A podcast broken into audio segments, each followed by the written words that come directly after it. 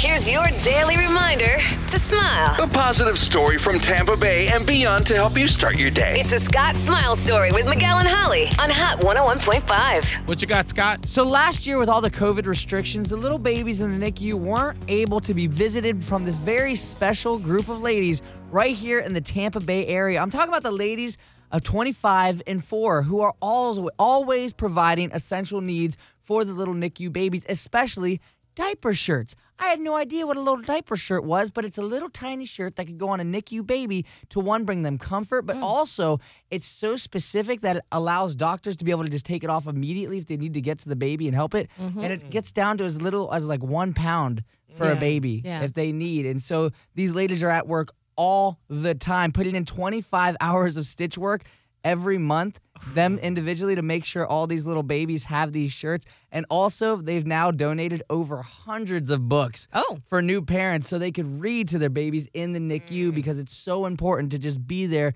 constantly helping your little baby. Yeah. And and that's the thing. And I, I don't know if this is part of what they do too, but just having someone in the NICU like touching the baby Yeah. because they're in this like it, it looks like alien almost because they have to have all those, you know, pumps and, and tubes and everything to make sure these little tiny babies stay alive. But they need that human touch. And I know during the pandemic it was tough it was tough Yeah. because they weren't letting anybody anywhere. Yeah. Um, and that uh, that human contact can make all the difference because you need that nurturing touch. Uh, to me, it's just one of those situations that you don't even think about where, you know, we're like, oh my gosh, because of COVID, I didn't get to travel, I didn't get to do this, where it's like these babies didn't have that contact Yeah. that they really needed. Yes. And so I'm so glad that they're still putting in the work to be able to do this. What's the name of the organization again? It's called 25 and 4. Love it. Well, if you've got a Scott Smile story you want to share with Tampa Bay, you can always slide up in his DMs at Scott Tavlin on Insta.